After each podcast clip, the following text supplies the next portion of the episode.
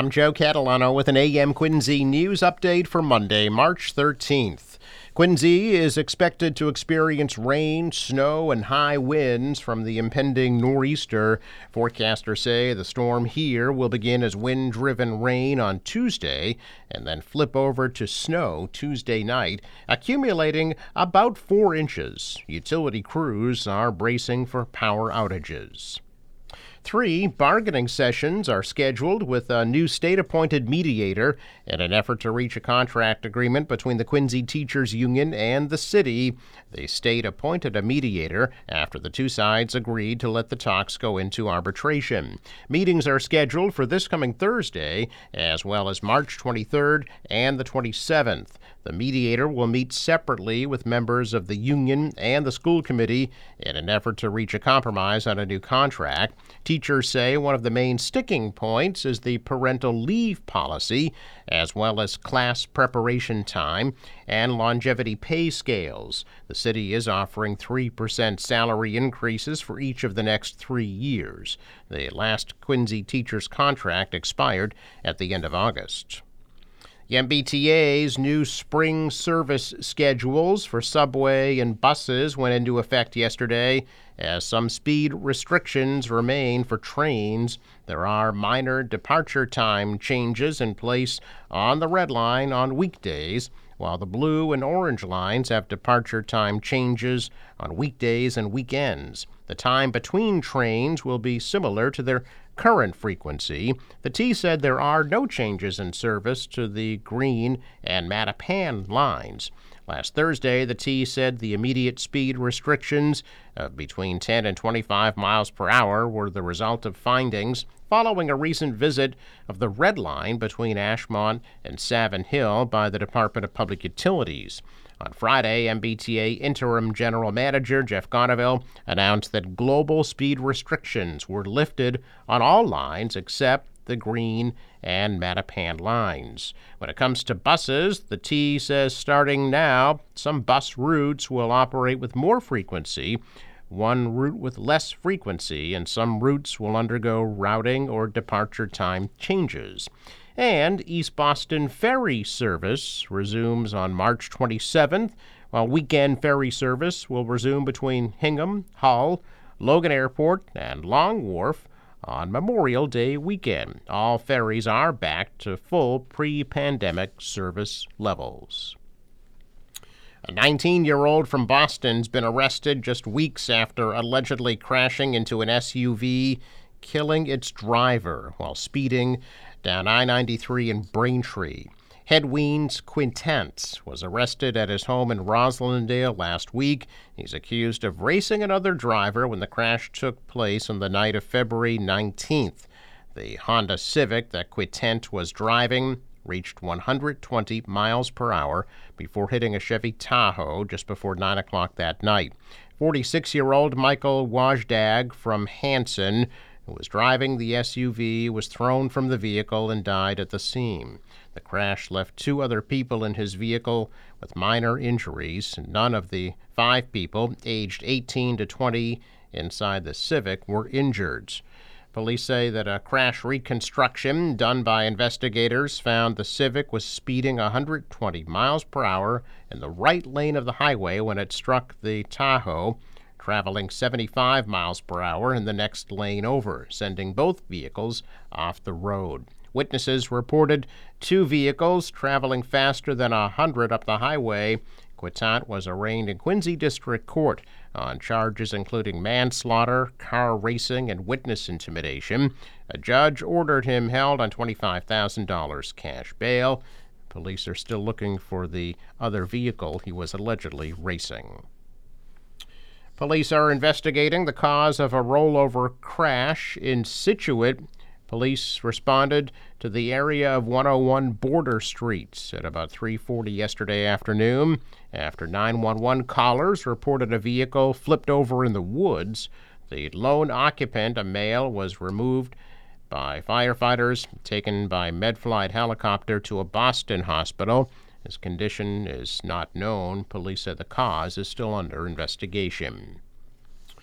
Randolph police now offering a reward of up to $50,000 for any information regarding the man responsible for robbing a letter carrier last Wednesday. Happened about 2 p.m. on Canton Street. The carrier was allegedly approached from behind by the suspect and robbed. Suspect fled on foot. The carrier was not hurt. Police described the suspect as a black male about 5'7, wearing dark clothing. A reward of up to $50,000 will be given to anyone with information that leads to an arrest and conviction of the suspect. Robbing a USPS letter carrier is a federal offense. Perpetrators can face up to 10 years in prison. 27 year old Cape Cod man was arrested Saturday night for allegedly driving a stolen vehicle, is now facing charges in connection to an attempted bank robbery in Dorchester earlier in the day. Lucas Gauthier from Mashpee was taken into custody after police conducted a traffic stop just after 10 o'clock Saturday night at Washington and East Berkeley streets for a reported stolen motor vehicle. Gauthier was subsequently charged with receiving a stolen car and operating after revocation or suspension.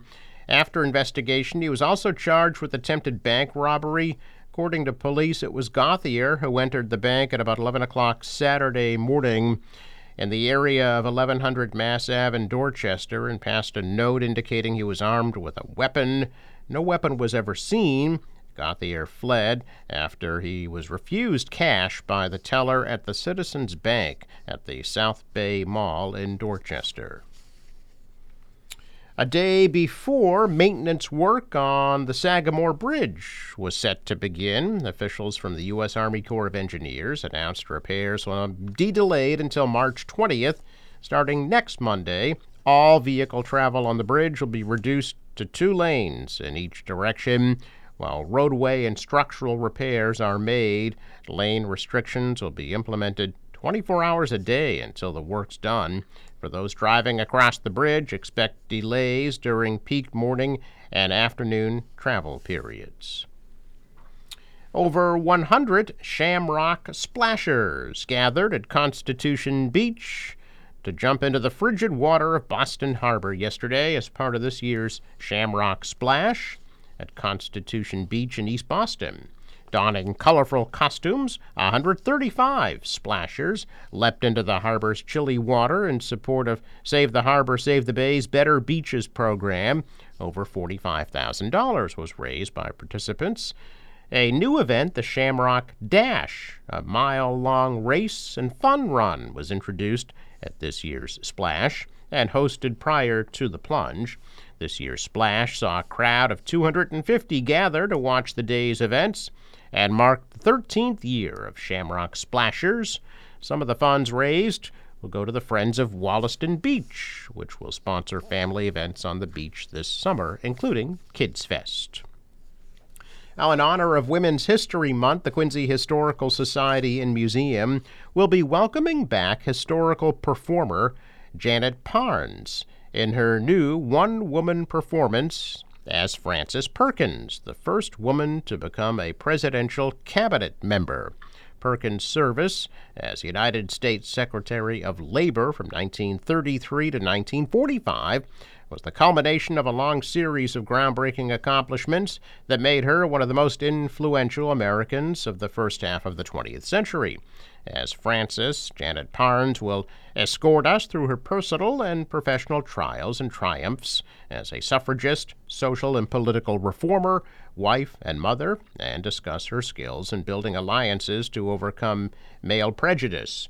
There is a Quincy connection to Frances Perkins' story she was a good friend of Molly Dewson, a Quincy native who was a brilliant reformer and political operative, and like Perkins, a significant member of the New Deal. It was Dewson who organized and led the campaign that resulted in Perkins' appointment as Secretary of Labor. Program is free and open to all. Janet Parnes has previously visited the Quincy Historical Society for her performances on the life of Dolly Madison, 19th century medicine, and the Gilded Age etiquettes.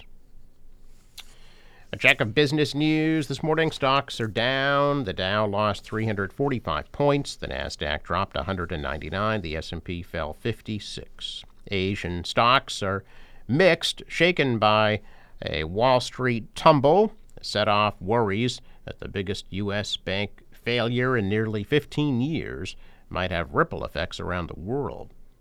The dollar is down. The euro rose. Oil at almost $77 a barrel. In sports, Detroit beat the Bruins 5 to 3. Boston's in Chicago tomorrow night at 8:30 tonight. The Celtics are in Houston at 8 o'clock.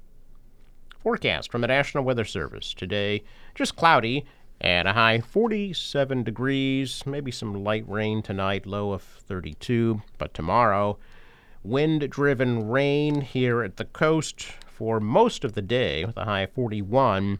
But by tomorrow night, the rain will flip over to snow, be heavy, wet snow tomorrow night and into Wednesday morning, accumulating up to four inches here at the coast, gradually tapering off later in the day on Wednesday, leading to a better day on Thursday, sunny, high Thursday, 48 degrees. The boater today waves about a foot. Right now, southeast winds 5 to 10 knots become easterly and start to gust to 20 knots later today. The high tide just before 4:30 this afternoon. Sunrise 6:59, set at 6:47. I'm Joe Catalano with an AM Quincy news update for Monday, March 13th.